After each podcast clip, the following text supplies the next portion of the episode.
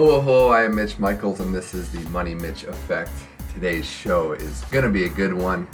As promised, it's a two thousand seventeen Australian Open preview show. The tennis season's first major, Melbourne, Australia, starts tomorrow. And I'm going to talk to George Pinozzi, a regular guest on the show, as well as, for the first time, Brandon Mova, the tennis doctor. He works at Tennis Channel with us. He's the news director, head of the court report there, and we are going to talk about both the men's and women's draws. Look at some of the odds and favorites. Roger Federer, Rafael Nadal, low seeds, how will that affect their chances to win? And will Serena Williams get to number twenty-three? Or will Angelique Kerber solidify her hold on the women's game? Or something else, perhaps? A new champion in town in the women's game? We'll have to see. It is the Money Mitch Effect. Here we go.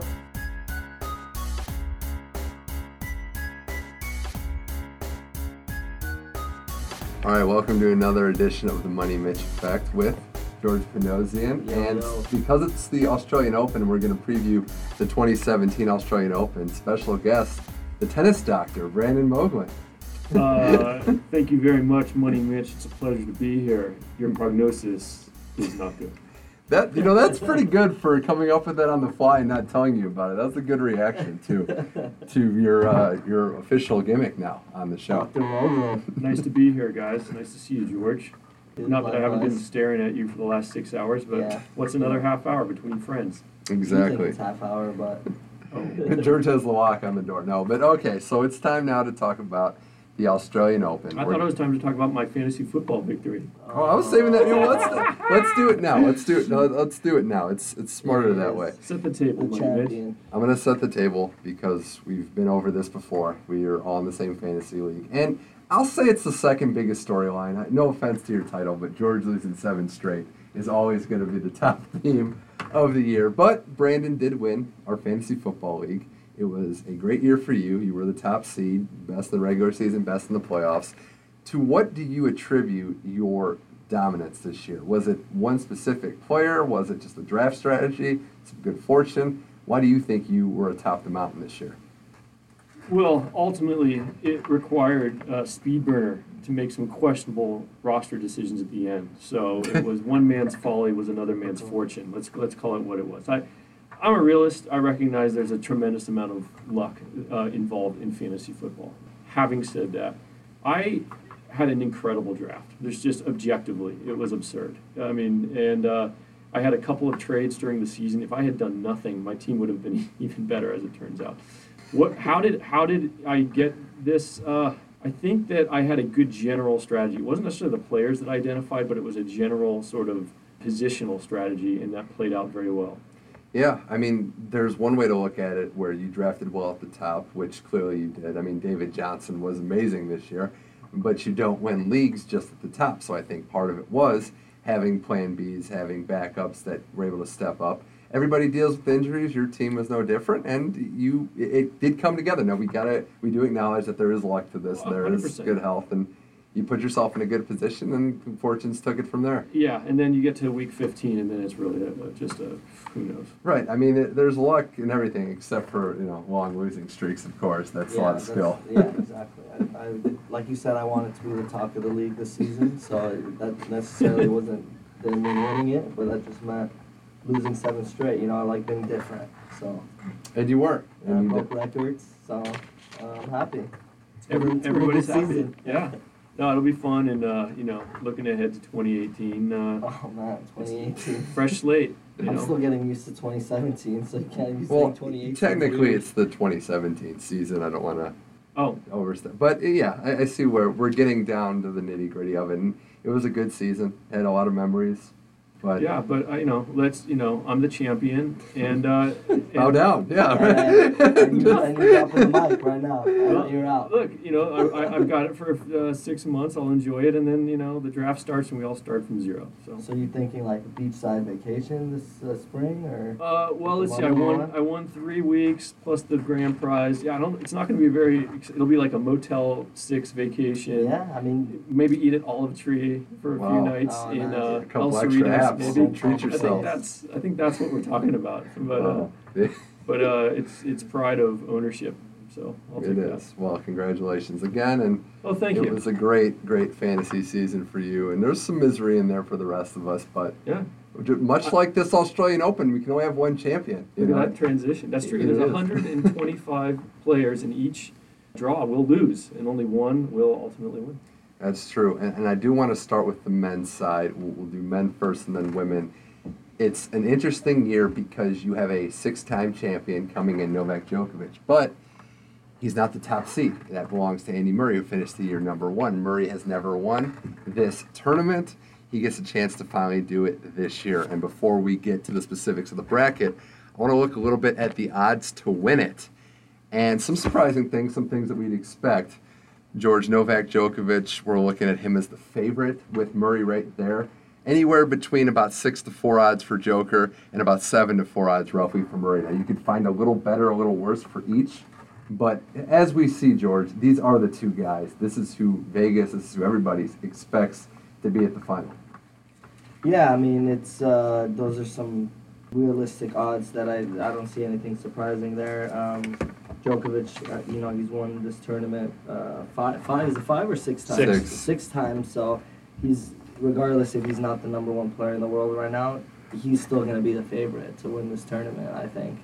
And um, given that he just beat Murray already in the early tournament in Brisbane this year, or in Doha, I'm sorry. Um, So, I mean, I, I still like Djokovic's chances, and uh, looking at the odds of the thing, there's definitely some surprising ones. Um, I see Federer's at eighteen to one on Sportsbook. But it gets down, it can go as low as twenty to twenty-two. So, I mean, that's, as a gambler, I'm not saying that Federer's going to win the Australian Open, but I like that as far as for him making the semis, and then all of a sudden I start thinking about hedging. Right, we so we that's that's how I look at it. We always look at the lower odds. I think that's the first thing that we do. We say who could make a run, who could be a dark horse, and it's kind of cool, refreshing, interesting to see a guy like Federer there that has more consistency than anyone in those positions. But Brandon, I, I look at the top, and we're always wondering after the top two who is going to be the next guy to maybe threaten. Now, Stan's won a couple majors, Nadal, obviously, fourteen of them. You see Milos in there, Nishikori. Is there anybody that you feel comfortable betting on to win the whole thing and realistically have a chance to do so other than Djokovic and Murray? Yes is the short answer. Um, Milos Raonic is coming in at around sixteen to one. I mean, with that serve, if he gets hot, I... I Yeah, I think that's that's a. I mean, he took it to Murray last year in the semifinals. He was right there.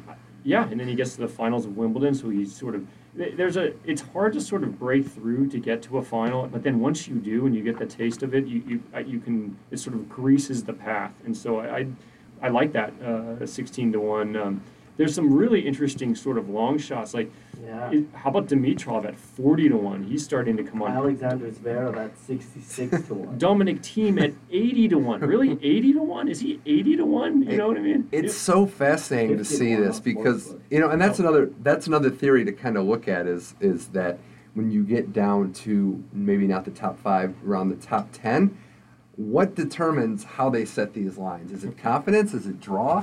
I would be very interested to see, you know, what goes into the decision-making. I think history uh, carries a tremendous amount of weight and maybe a disproportionate amount of weight. It's almost like we can only conceive of a Djokovic or a Murray or a Federer getting to the final because that's what we're so used to.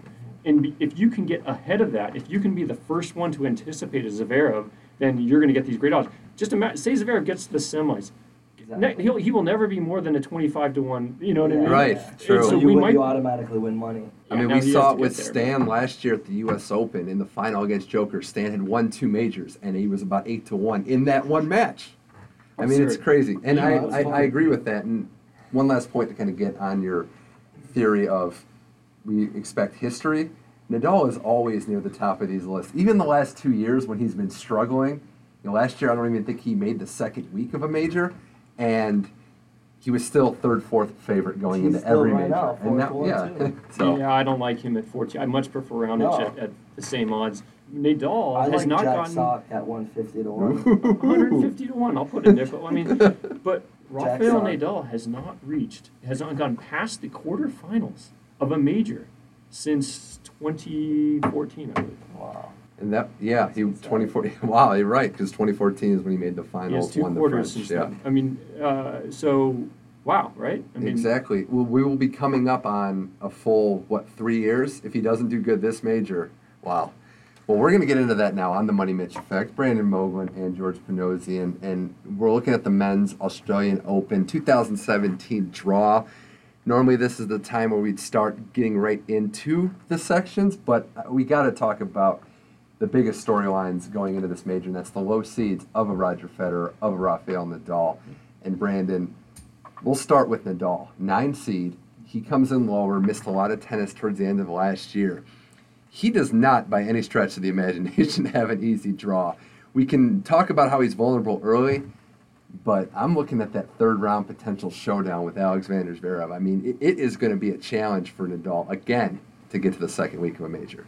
Yeah, Zverev in the third round. You know, it's unfortunate because I looked at Zverev, I'm like, oh, this guy's going to have a deep run. And then, but, but with against Rafa, that's, um, yeah, yeah, that's right, oh, third round. It's a now, challenge. By the way, I, I, I don't mind the, the Monfils. I think that's probably the weakest of that uh, five through eight group. If he can get through Zverev. Correct. Zverev ready for the moment. I mean, uh, I don't know if they've ever met before. So it's interesting. They have once, and I know George remembers this match. Indian Wells last year, Zverev had match points on his racket, could not close the deal. Wow. If you watch that match, it is clearly the case of one guy not being mentally ready.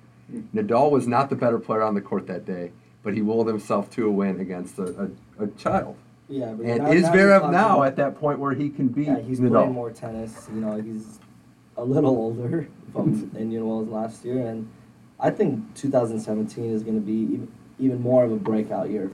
And looking at his draw, to me, he's he's going to be a quarterfinalist, and I'm very, very confident on that. Wow, that's strong. So I, I will say, Zverev is the kind of player that can give Nadal fits. He's specifically Absolutely. That guy is tall he's and a big, big hitter, strong, and yeah. if Nadal does not hit penetrating deep shots, his top spinny shots land short, and then they are right in the wheelhouse of a, you know, a six foot five guy like a Lucas Rosol who beat him at Wimbledon that one year. That's the prototype physicality, and Zverev's that guy. But uh, you know, we'll see. You you would feel confident going Zverev over Nadal?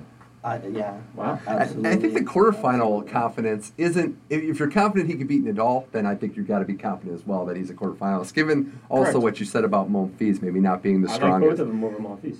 Another thing on Nadal before we move on to Roger, Brandon, as someone that's played tennis competitively that studies the game as advanced as you do, explain to us why he's lost something on that forehand shot that used to be the greatest weapon in sports. And in recent years, even to, to uh, I guess, casual fans, we can see that it's not quite the same, that he's lost something. What has it been in the years? His feet. If he lines up, he, he can still hit it just as effectively. But he, you understand, he was like the Kool-Aid man in his peak. He would run through a wall to hit a forehand. And now he is content on those neutral balls in the middle of the court. He'll hit he'll hit a backhand, and he'll hit a, sort of a rally ball as opposed to running around and just taking control of the point with that just cannon of a forehand. And so he's a step slower, and then that allows, if he hits more backhands, he doesn't get in position. If he can grab hold of a point with that inside-out forehand, he owns you. It's still, it's, it, it may be the greatest shot ever, but he's not finding that position as effectively. You think it's wear and tear on the body? Is it, you know, I, he plays an intense style. We yes. we did not, we, everybody predicted that this day would happen when he's getting into his thirties, and now here he is. What a grindy, grindy way to make a buck. And, uh, you know, that's how he's done it. And um, grit, will, ability to suffer better than maybe anyone ever. But uh, that is, boy, you know, sometimes serve and volleyers, as they get As they age, they actually get better. Ivo Karlovic, big guys, John Isner, quick points, get a little smart. Uh, not necessarily the case with grinders. Right. And as we also learned, George, he's afraid of dogs, so we got to keep... Oh, yeah, very surprising. I was a little disappointed. To... I do like, though, on Nadal's case that Moya's working with him. Maybe not so much Moya specifically, but I like the fact that there is another voice in the room now. It's not the same Uncle Tony, one way to play. You got another guy with great experience that's giving him advice, and a guy that he knows and respects very well. Yeah, to be honest, I don't think it's going to be that much of a difference. Uh, mm-hmm. I, I, as much as I love Nadal, and before I had so much confidence in him, kind of to be to come back. Like I remember when this whole uh, decline started, I, I wasn't worried. I was like, ah, you know, he'll be back. Like, just every tennis player has their ups and downs mentally and physically, but it's taken so long now that I, I genuinely think that um, Nadal's days of success as as one of the best in the world are, are over. And, it, and that's hard for me to admit. He's trying something new. It's good to have an addition and Uncle Tony, who's been there forever, you know, so it's, it's definitely nice to get another mind into his uh, coach camp, but I don't know, man, I'm worried. I, I think I'm I'm already, like, past Nadal. Bracing yourself for yeah. the next generation. And Zverev, yeah. one of those guys that yeah. could be a passing of the torch moment in the third round here. I want to switch now to Roger Federer, the seventeenth seed, and Brandon. We knew that the draw was going to be interesting when it came out. It's still kind of surreal in a way to see seventeen by Federer in any bracket. But would you say, given what we know, given Berdych round three, Nishikori after that, Murray quarterfinal, but not on the same half as Novak Djokovic, is this better or worse than you expected for Federer's sake? As for a draw, it's a it's a very good draw. He's able to work himself into the tournament. I, I think, you know, I actually was lucky enough to interview him uh, via satellite from Perth uh, a couple days ago, and and he said himself he he was curious how his body's going to hold up in competition. He said he'd need a few tournaments to work his way back into tournament shape. So there's he is a a very confident guy, and um, you know. Uh, I have a lot of respect for, for it's not arrogance, it's just... Uh, it's not arrogance if you back it up. Thank you, yeah, exactly. and and yet, he, here he was being, uh, he was hedging a little bit, and I had not heard that from him before. So so I think it's going to be help him uh, to play a couple qualifiers. It, it's huge, you huge. Know, I agree with you, because the overrated, overlooked part of this is two qualifiers to get to Berdych, so he can yeah. play himself into shape, and then Berdych, who... Federer has owned. Yeah, he's owned him. He's owned the guy. He knows him. And Berdych's a wonderful player, but boy, just, you don't want to see yeah. Roger Federer in the third yeah. round if you're Tomas Berdych. You know, and then, George, you start to get to Nishikori, who, Tracy. yes, could definitely yes. beat Federer, but I still have my doubts because Nishikori is a dynamic player when he's on for best of five sets, but this is the same guy that probably led, I don't know if they have that official stat, but he's probably led the tour in medical timeouts in the past two years, three years. Can he go best of five with Federer? Will he hold up down under? It's a winnable match there. And then, yes, you run into Murray and Djokovic, but you were eventually going to run into those guys. Didn't Djokovic lead medical timeouts when he was kind of coming up? Okay, is, it, is that where we're going I'm, here? I'm just saying, I'm just saying you can't okay. use that as an excuse just for a player. But, okay, um, but Nisha's, what, twenty-six now? No, Joker no, figured just, it out I'm a little, or okay, no, I know. No, I mean, that's a tough uh, fourth round, definitely. Like, Berdych, to me, yeah, like you said, he owned, like, Federer just owns Berdych. He's not playing well, I don't look way. at Berdych and be like, uh-oh, like, that's a tough draw. But once you get definitely towards Nishikori, who's just, just like a ninja out there, just like, so that, that's uh, that's a tough one, for sure, and, um... Who does he play? Then Murray. I, I think and I, then he I, plays Murray, yeah. I think I like Nishikori over Fed. Um, yeah, I would say he's a slight favorite, too.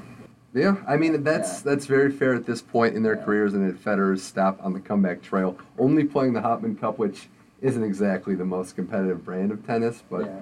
we'll see what happens. I, I think it could have been worse. I think it's an interesting mm-hmm. draw. It's going to make the draw itself very intriguing. But all right, guys, Money Mitch Effect, George Pinozzi, and Brandon Mova. Let's start to look at specific portions of this draw, and we'll start at the very top, the Murray region. This to get to the semifinals from the top one to thirty-two with Nishikori and Federer in that exact in that same draw. Brandon, you look at Murray. Is, is there anybody that could stand in his way to get to a quarterfinal? I mean, is there anybody that could? I guess realistically, Lucas Pui. Yeah. Now that's an interesting one. Now we. We didn't talk about him yet, but he's a sixteen seed. To have a chance to face Murray, I, I mean, I know it's not the most likely thing, but get him in the fourth round, that could be something to watch. I mean, I haven't really, I haven't really seen Pui. Has he uh, played in any tournaments? Like yeah, this I don't year? think he. I, no. I think he I don't think he has. If he has, he hasn't done well in them. There's a lot of qualifiers in there. You got the Isner-Query dynamic, but. Murray is just such a, a battler that I don't think that anything will slow him down. Now, I will say this, Brandon. He's shown that he doesn't always put everybody away early. in the early rounds of this tournament. He's not a straight set Djokovic, Federer, Nadal type where they are in and out in an hour early. So I wonder if the miles might be a factor, but you really got to like Murray the way he finished twenty sixteen and how he's going strong right now. Yeah, Murray uh, had a twenty-eight match win streak that was broken by Djokovic and Doha. You're looking at that draw, and I mean, you know, Querrey beat uh, Djokovic in the U- was that third round of the U S Open, right? Mm-hmm.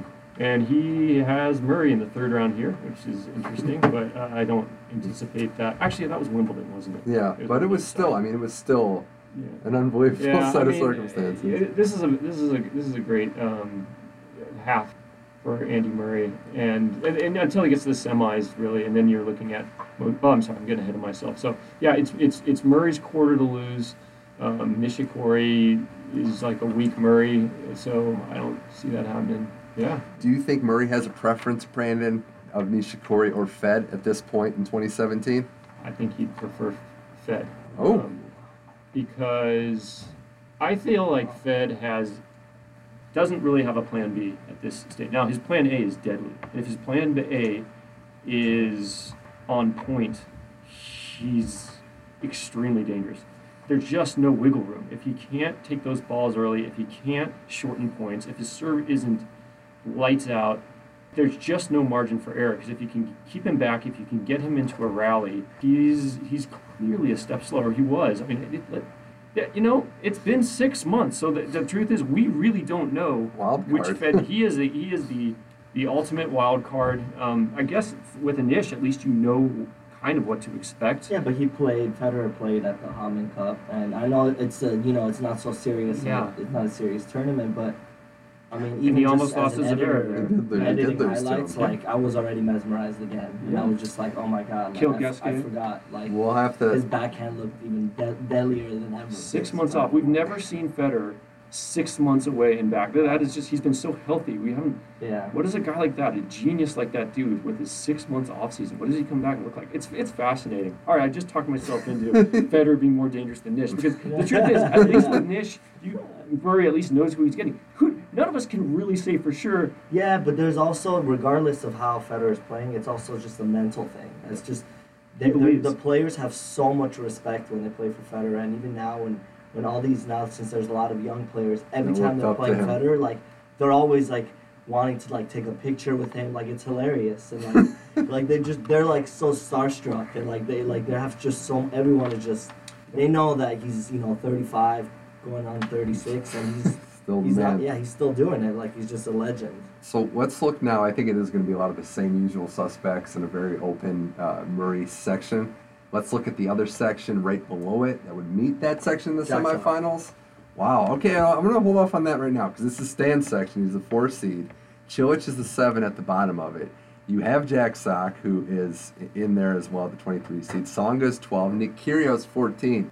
I don't know, Brandon. I- I'm looking at this section thinking maybe, just maybe, it's the most wide open because you yeah. never know what Stan you're going to get in a major. And you got a lot of variables in here that play good but inconsistent tennis. And look at his early rounds. Martin Klizan, dangerous on hard court, and then Stevie Johnson, who's playing great.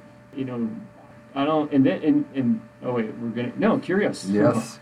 No, he is in his quarter. So yeah, it's a tough quarter for Stan. If he's the kind of guy, as we know, he's been to three major finals. He's won them all. When he goes deep, he goes. Deep. Really, he but, does. I got that. But but but uh, we'll leave that in. But early, but early on, uh, he's vulnerable, and so yeah, no, I, I, that's a that's a wide open. Yeah, it's interesting. You wonder what, his odds, well, he's at forty. I think Cilic is very similar to, not at that elite level of Stan, but he's a tr- he can be tripped up early, but he's shown that he can play some of his best tennis as the major goes on. It's yeah. it's curious that they're in the same yeah, region, a potential matchup. To in the quarterfinals. George, I do want to talk about Jack Sock because you're very high on him. You're very high on how he's playing. Guaranteed quarterfinals. Another guarantee. Another guarantee. So that's not out of the question, but he, here's my prerequisite with that, George. He has not shown me in his career that he's a guy who can be trusted in a best of five setting. Yeah, and I know he looks good. I know he's had the good workout. He's, yeah. he's hitting some good ground strokes. But until I see it, I'm not going to believe it. So you, maybe you it is this year. You do agree to the fact that right now he's probably playing the best tennis of his life. For right sure. Now. But my biggest concerns with him were always stamina. conditioning as the matches go on.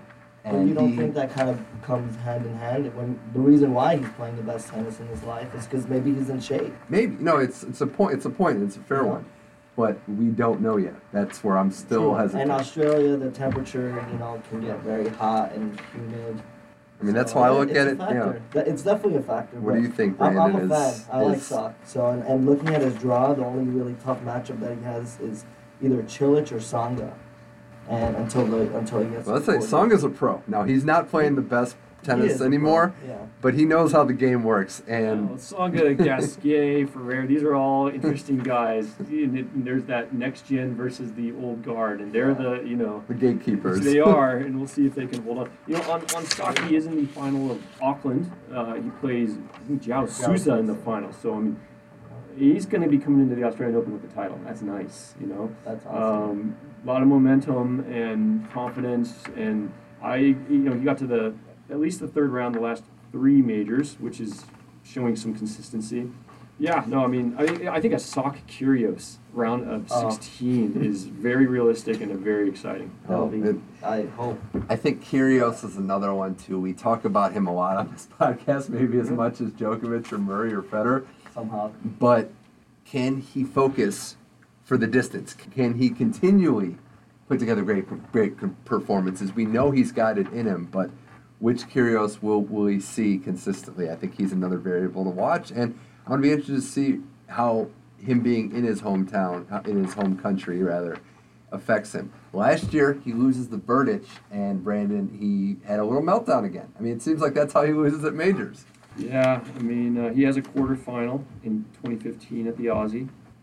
Big game. I, I think if he goes deep, I think that he can get that momentum. I guess that's the same with any player, but him especially. If it's fun, I think he's engaged, and winning is fun. So uh, he, he's got a, yeah, I mean, he's going to get his. If he sticks with it, he's just too talented, he's too powerful. I don't know if this is the year. Maybe not, but he could be quickly developing. It's interesting to see which path Kyrgios' career takes in twenty seventeen. Still on the Money Mitch Effect, talking Australian Open twenty seventeen men's draw with George Pinozzi and the tennis doctor, Brandon Mova. We mentioned the Monfils, Nadal, Zverev region in pretty decent detail before. I do want to touch on that again. Is there anybody else in this side of the draw that you look at as, I mean, obviously this is the Milos area, and he's going to be coming in looking very, very dangerous as that three seed. But is there anybody else in this side, George, that you look at as maybe being a player? You know, Batista Agut got all the way up to thirteen. Ferrer, man, all the way down to twenty-one. How do you see this shaking out? This is uh, not a very impressive draw. Uh, it's almost draw. looking like if Milos plays his yeah. game, he just waltzes into the semis. I like that Dolgopolov, Borna, Toric for sound. Actually, that sounds good to me. And uh, yeah, other than that, I mean, Nadal, obviously R B A, Ferrer. I mean, yeah, it's uh, this is not an exciting draw whatsoever to me. You got just a lot of boring guys, and then the whole penalty. Well, the problem is, is that you've got Djokovic. Really exciting guys, and then the rest, I'm not sure. I mean, you'd be excited about Dimitrov a little bit or Goffin a little oh, bit if, if it wasn't for the fact that they were in Novak Djokovic's quarter. Yeah. And so you just you almost like them. look yeah, past them. Exactly. Yeah. But those are talented guys with a very crappy draw. Uh, you know, looking at the top, at the, I guess, this semi section. It's it's shaping up for it to be Milos's path to another Aussie Open yeah. semi. Yeah. We yeah. talked about Monfils. I think part of it is we don't trust him to put together the great tennis. I mean, last oh. year he makes the quarterfinals, but to play devil's advocate, he had some breaks. Nadal was in his section, goes out early. I, I don't know that those breaks are going to happen this year. By the way, you got to run into first round, Nadal. Jerry Vesely. Second round, Coric or Dolgopolov. Like, Dennis, he, he could be out really he, early. He. There is not a, he does not have an easy round through the fourth. Boy, I, I no. if, if I am selling on Gael Monfils in Melbourne. But I'm I'm excited to see Nadal, Mon, uh, Raonic if they end up getting. Yeah, that, agreed. You know, Where's Zverev in there too? How about Fritz Raonic second round? Uh, well, I don't think Fritz gets no. to the first round. No, okay. Uh, I think G- well, Gilles no Muller. No chance for Dustin he, Brown to beat Milos Raonic. Well, well, Muller, you know, is, he's in the final of Sydney right now, and he's playing great. And Fritz was a little banged up at the end of. I mean, I think I like his long-term prospects, uh, but I, I'm not anticipating. I'm just kind of playing that whole "we need an American" well, tennis star. Well, and, and, and, and I think that Jill Simone is going to beat Mo and uh, Jared Donaldson. He's so just he's gonna, gonna be killing a, American yeah. tennis yeah. one one push at a time. I think so. Yeah. Well, again, I love both of those yeah. those kids. I just want to say shout out to Simone, because last year he gave Djokovic the, the toughest test in the Aussie Open of anyone, and he did it by just pushing the ball and just right saying, "I'm middle. in it for five hours, buddy. Let's go." Oh, he just yeah, you know, count him out at your own peril. He will make your life miserable. He's the he's the guy. It used to be Ferrer, which is sad. He's down mm-hmm. twenty-one, but Simone's like the new Ferrer, where it's just going to be a battle, and you don't want to want to deal with. We'll look now at the last side of this draw before we go to our picks, and it is the final section, the Djokovic section. Brandon, I know we're looking at Novak as the guy, but are there some pitfalls here? I know you mentioned Dimitrov and Thiem. Two guys we look at. The rest of it, Gasquet, eh, not so much, but Goffin as well. Can any of these young guys, can any of these guys step up and give it to the great Novak Djokovic? Well, yes. I mean, Djokovic showed a, a few cracks in the armor, obviously, towards the end of twenty sixteen.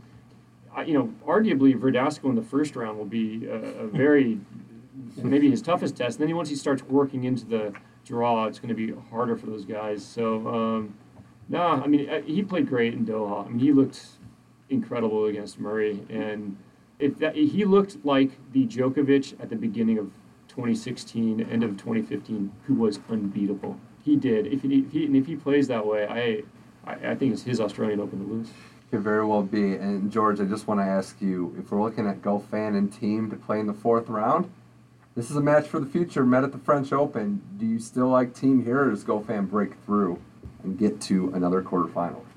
I, I like Goffin still. Really? I think, okay. uh, yeah, I think Thiem is a very talented player, but I think he's still kind of figuring out his, his his schedule. Just seems a little messy. Like, he just wants to play all the time, and I think he's tiring himself out. And he, he clearly did that in twenty sixteen, and this year he's going to have to defend all those points. So, right. uh, you know, Goffin is just... he's a very solid player, and he's experienced at this point. I wouldn't even look at him as a young player anymore. He's he's pretty experienced now. He's probably, what, twenty-eight years old, twenty-seven? Yeah, around there, twenty-seven, yeah. twenty-seven, you know, so... And Thiem's still a younger guy, like at twenty-three.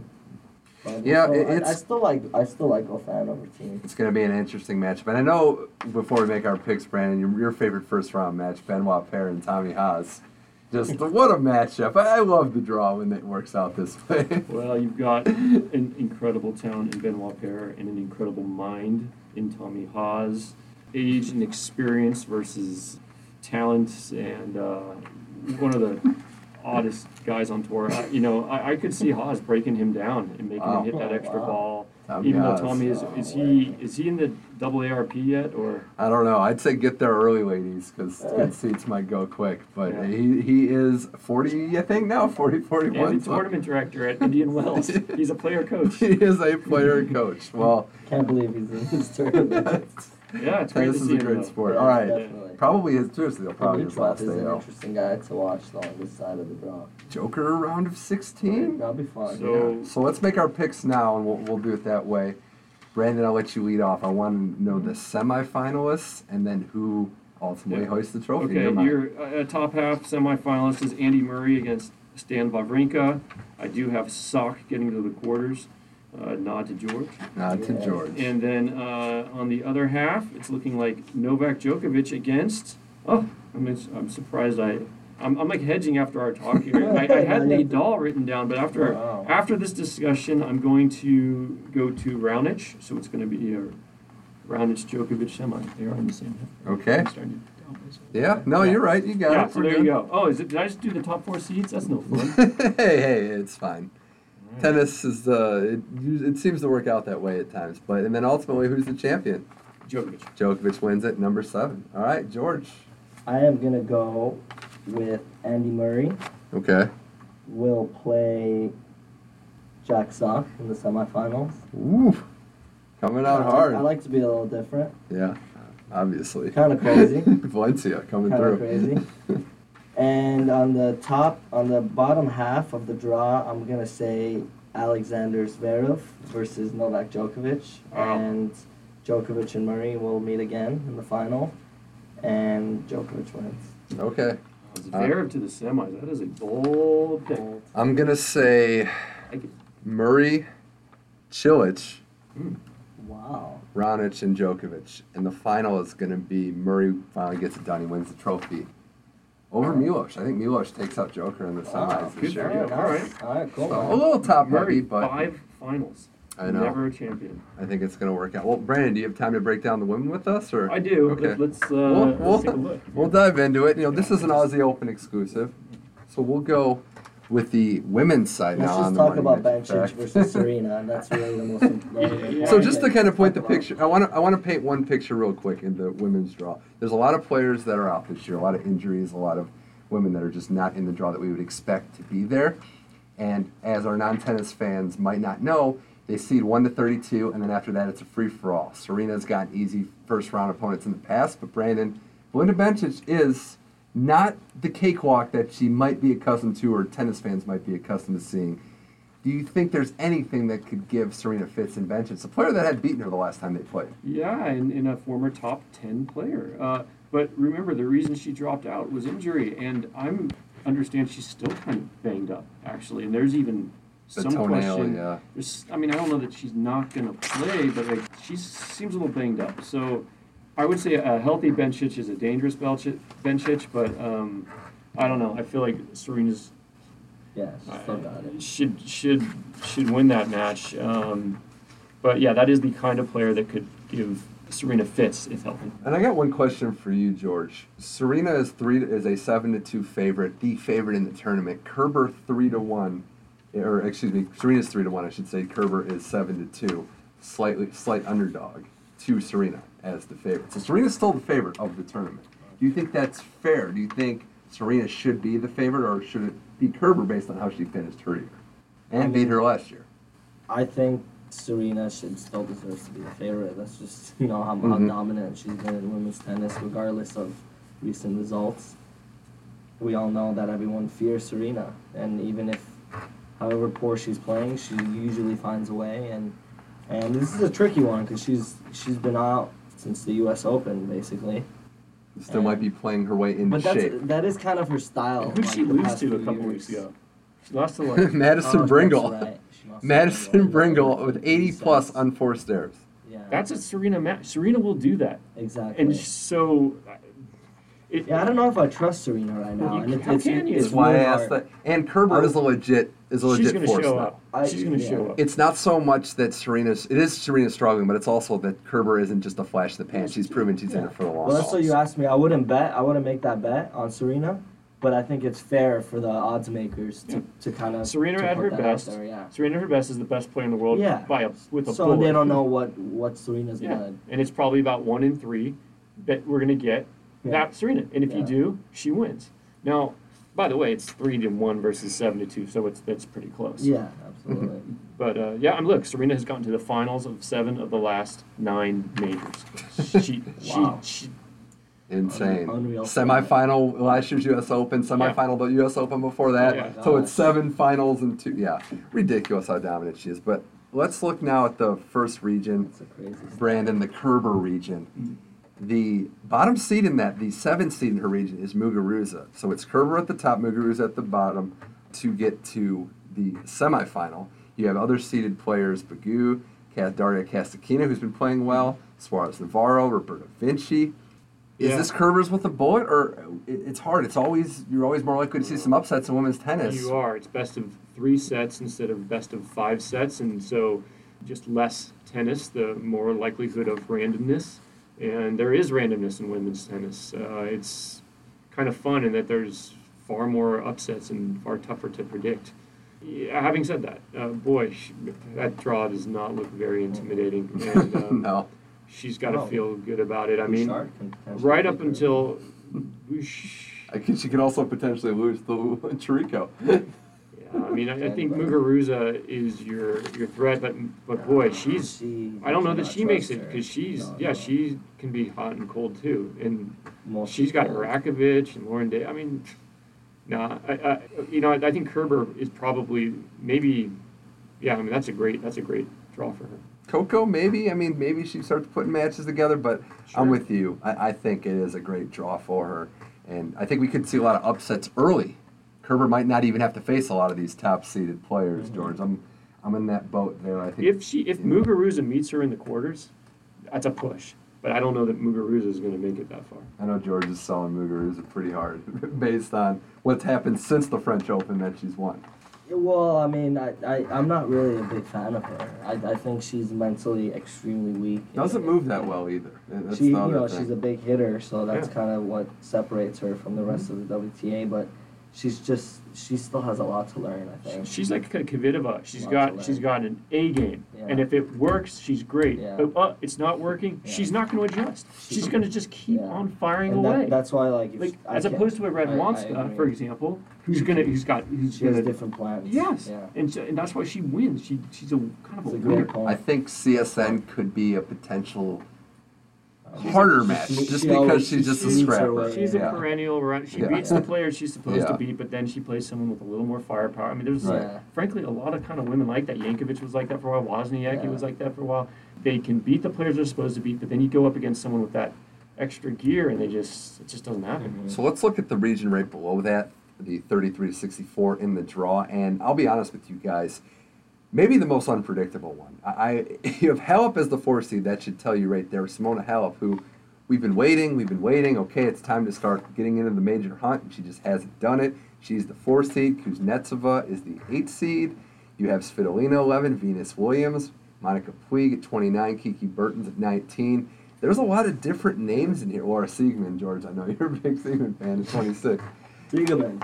But I'm looking at it, George, from the perspective that it's up in the air. If Halep's on, she should be able to handle business in this region, but how can we trust her at this point in her career? Yeah, for me, it's not even a waiting game anymore for Halep. Like, for me, it's more, um, it's time to move on. Halep, I, I don't think well, I, she's still a top five player, but yeah, she's not a she's, she's threat in these majors. She's not going to win a slam. I just want to point out, too, Brandon, that with, like, Azarenka out, no Sharapova serving the suspension, Kvitova's out, Keys isn't playing. At some point, we just got to stop waiting for. I mean, this is the chance for Halep. Let's go. You have your own region.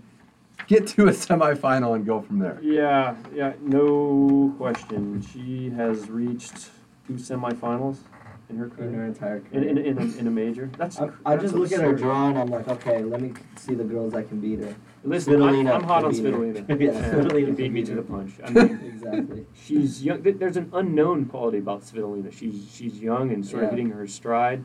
Kuznetsova, oh man, how she, you know? Nah, you can't, she's probably the only person I'm really excited about in, in that half of the draw. Svitolina. And yeah, yeah, yeah. Well, you got Puig, who hasn't done anything since she's won her gold medal. So there's. You're excited in a different way about it. I, I, yeah, come on, this we're trying to be professional here. But no, I think there's. Uh, I think this could be Svitolina's time to shine. Venus Williams, the crafty old vet, thirteen seeds, just still hanging around. Amazing. And this is how she makes quarterfinals, by the way. Bad, bad region, uninspired play, young players not ready to take command. I guess I'll just make another quarterfinal. Yeah, she hasn't reached. The, she got the quarters in fifteen. She lost in the first round last year and in fourteen. Although last year, let's face it, she finished strong. A fourth round, a semi at Wimbledon, and a quarter at the U S Open, so she, she finished strong. So I want to look now at the sixty-five to ninety-six part of the draw. The other side, you have Radwanska, the three seed. Still talking Australian Open women's tennis with George Pinozzi and Brandon Mova and Tennis Doctor on the Money Mitch Effect. Radwanska and Pliskova. Now, I want to just preface it with this, Brandon. This seems, from the outside, like of all the regions, this is a two-horse race. We're just building towards that quarterfinal matchup. Are there pitfalls? I know it is women's tennis, but it does seem to me like this is the surest thing to go and chalk to a quarterfinal. Uh, I disagree. I okay. think that uh, I think that Radwanska is vulnerable. She just is. Um, she she's got murdered by uh, Johanna Konta. And who I like, by the way. Um, Murdered, dead on arrival, yeah. She's on the, I mean, that's an example of, of Radwanska just losing to a just a player that can put the ball away. And uh, I think she could have a lot of trouble with Elise Cornet um, in the round of sixteen. Cornet is another veteran. I honestly, I mean. Peronkova first round, I know it's. Yeah. She's a seed killer. She has all sorts of, uh, she has the corpses of all sorts of seeds in her, uh, in her, in her Grand Slam backyard. Yeah, no, I mean, that's a that's a terrible first round for. Uh, she just seems like, and, and I don't. I guess I'm not the biggest Radwanska fan, but she seems like a player like beats who she should, loses to the top players. I, you know, so maybe. But on the other side, you know, you look at this region. Well, Pliskova's exciting. I mean, very, she's a big. Yeah, I, I love Pliskova, and I think that she beat Serena. She almost took out Kerber in the U S Open. So I, I mean, I think. This is her. This yeah. is, she's going to take this out of the draw, in my opinion. Any love for love Gavrilova? Yeah, I yeah, like Gavrilova. You know, I think right. and Paczynski up to twelve. It's kind of surprising because she had her moment slipped, but now she's the twelfth seed. Has yeah. she lost weight? Cause, I mean, cause yeah. she was extremely out of shape, and uh, I, she doesn't fear me one bit. No. If I'm a player. You don't fear her. She doesn't fear you. Yeah, yeah, yeah, I'm saying if I'm a yeah, player. Exactly. Like, I, I, I don't know. If you were on the opposite side of the net from Tamea Bashinsky, I think well, she'd right be sweating now, you. Right, right now, uh, me, yes. If I'm Carolina Pliskova, no. If I have the skills of player. I got yeah. Kiki Mladenovic, not seeded. Could be a spoiler oh, in this I, region. I like Just throwing yeah. that out there. She she's the kind she has the kind of game that can really go far. Big hitter, big serve, yeah. like fearless. She's got she's a Bettany-Maddox Sands type. And correct me if I'm wrong, but I don't I remember her running into a lot of the top seeds, even when yeah. she was seeded early. This is a nice draw for her. This isn't yeah. Serena's second or third round, you know. I, I have her actually going pretty far in yeah. my, in yeah, my bracket. Oh, I have her. So the last region, the Serena region, mm. which it will always be referred to. Kind of weird to see her as the two seed, but she is at the bottom of the bracket. Now, the other top seed in her bracket is the two thousand sixteen W T A Tour Finals winner, Dominika Cibulkova. Mm. This has Wozniacki, this has Konta, this has Tamea Babos. It's Strikova as well. And Brandon and I look at Serena, and we it, it's so easy to just put her in, and, and we'll figure out the rest later. But as far as Serena regions go, not her easiest one. I think oh, I yeah. kind of agree. I think we agree on that. Carolina Garcia. Safarova potentially in the second round. Yeah, well, or you, you need a Whitmire, by yeah. the way. Yeah, no, this is not a, a good draw for Serena. And it's so hard projecting for her because it's all about her. It's like, who's going to show up? Is it going to be the dominant Serena of twenty fifteen that held all four majors at the same time, or is it going to be the Serena that kind of faded and was a little hurt at the end of twenty sixteen? And so you're, it's it's it. She's almost like the Federer of the women's draw in a way, in that you really, you don't, you can't feel comfortable making any kind of a call. Like what what, what do we have to base it on? A, a loss to Madison Brangle last week? Well, if that's the case, yeah. But but I don't think any of us does. It's, it's you know, I don't want to get political. Well, and it's also like, like we all kind of know that the only one of the only reasons that she's still playing today is because she wants to break that record. She sure and does. So the, these Grand Slams are literally all she's. That's the reason why she plays tennis. I, I have a couple thoughts on this, and I think the first one being we always say where is she most vulnerable? Maybe early in a major, and the fact that yeah, this draw is not. I would say that there's more pitfalls earlier than there have been. She's made a semi in her last nine right. Grand Slams. It's be. right. It's the greatest stretch of her tennis career, but mm-hmm. everything has an expiration date. Serena is thirty-five now, thirty-four. Yeah, thirty-five. It's not going to last forever. I remember we were she's talking with. Love now. Well, is that a love good thing or a bad thing? Is that not her focus, focus more on tennis question. Or not? Yeah. So I just think because in the past she's lost early. It is fair to wear, be wary of those early matchups being a little tougher than they have been in the past. I, I gotta say though. But how could you bet against her? I mean, you, it's still you, hard you to can't, bet against her. You can't. No, nine nine consecutive semis or better in the majors. Never seven mind of them the, seven of them finals, and she's won five of the last nine. You can go ahead and, and, and make that call, but it's just. How do you bet against Serena Williams with that kind of a track record in the majors? Remember, these smaller tournaments. It's just, does it means something different for her than for Madison Brangle. It does. A quick question. The other side of this semi to get to the quarter, mm. do you like Cibulkova? Do you like Konta? Is I there like somebody Konta. Else in there? I like Konta. Konta. I'm excited by Konta. Okay. I love the fact that she won. This is where it all started for her. This is where her run She's, to uh, get her back. hometown, her yeah. home country. I'm uh, a Konta. I think Konta makes it. What do you think, George? Is it Konta, Sibby? Maybe it is a Makarova or a Wozniacki or an unseeded player. I think player. Wozniacki plays well again. Second straight Grand Slam where she, you know, kind of surprises everyone and, and plays well. And and I can see her, you know, making the quarters.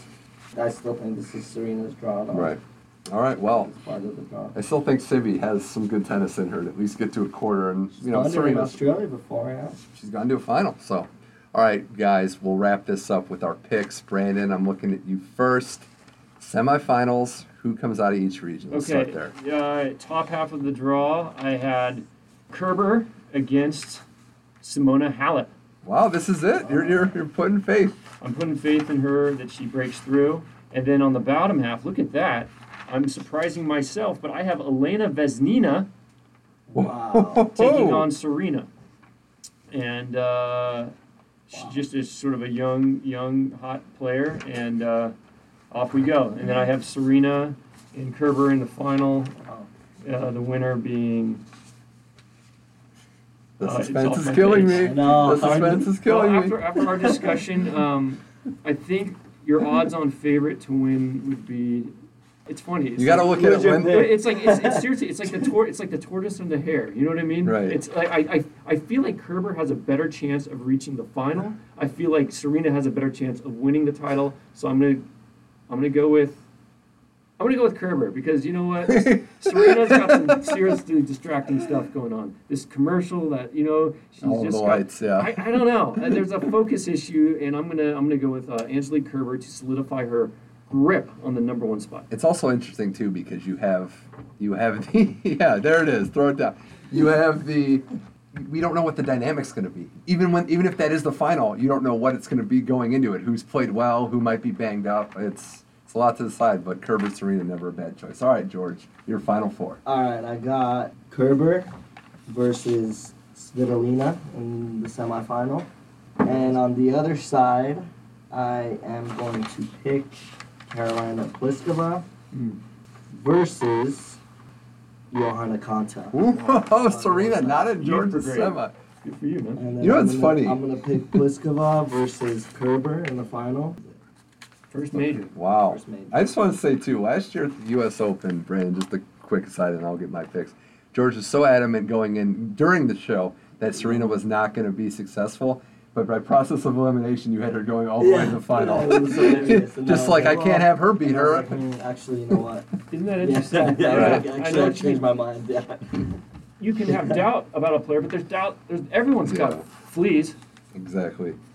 I've made some pretty good calls on the past. I'll say I, I was one Grand Slam away from Nishikori coming out coming out party. I'm gonna go with Konta did well too. I'm gonna go with Kerber okay. and Kuznetsova. Wow. I like Kuznetsova coming into the semifinal. I think Jesus. that's gonna be that matchup. The other side, I'm gonna go with Pliskova, and I will say Serena. I can't go against that. It's, I can't go against it's that. It's like you there. want to, but then yeah, you end up not being able to. Yeah. Credit, George, you I did. Know. You yeah, did right. I did it. I'm going to say the final is going to be Kerber Serena, and I like Serena this year Serena, to win it. Okay. I think. Unless she retires. No, no. She needs twenty-four. She's not Does she need twenty-four? twenty-four is Margaret Court. But I, she has twenty-two? Yeah, she. I don't know, though. Is she chasing Court, though? It's yes. always been, a, yeah, been about Graf. I think she is chasing Court. She might, I mean, Steffi Graf is the Open era. She's tied with her at twenty-two. Uh, oh, they're tied. Tied at twenty-two. But she wants to get to twenty-five, or she wants to just tie twenty-four? I think she wants I to I bet she wants that. twenty-five. I bet she wants it all. She doesn't want there to be any doubt that even the people that don't quite understand tennis, she wants to be able to say, I have the most majors ever. Okay. Roy Emerson has twelve majors, but... Are they the same as Pete's, you know, out of my uh, way, Roy. Yeah. Rafael Nadal's? No, but yeah, but, but it's, I think that she wants it all. That's how she's built. twenty-five. All right. And, and Brandon, thanks for coming on the show. We might use that last rant out of context in the future, just a little fly. My, my pleasure. By the way, did we touch on my uh, fantasy football victory? Have we did? We, we did. You, oh, we did. If you're, if you're listening to this again, you're, this isn't a repeat. You know, you can, but seriously, Brandon, George, thanks guys for breaking thanks, down. Guys. This was a fun, fun uh, Money. podcast. Money, no, Money. Yeah. Mitch.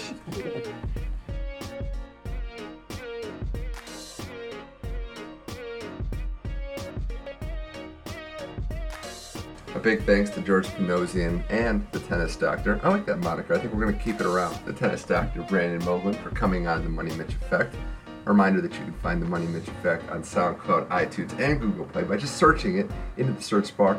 It'll pop right up, streaming every episode now up to number forty-eight. A big week of shows. Thanks to all the guests and all the listeners for making that possible. Tim Adams on the beats, Brian Nelson on the logo. Thank you to them. Mitch Michaels here signing off. Remember, next week, more shows. train's not stopping. We're going to keep on going. We got to update this Australian Open too. It's a two-week tournament, so we'll have to do a progress report halfway through. Thanks again for listening. This was the Money Mitch Effect. I'm Mitch Michaels. Have a good day. Enjoy tennis. Enjoy all sports. Just enjoy life.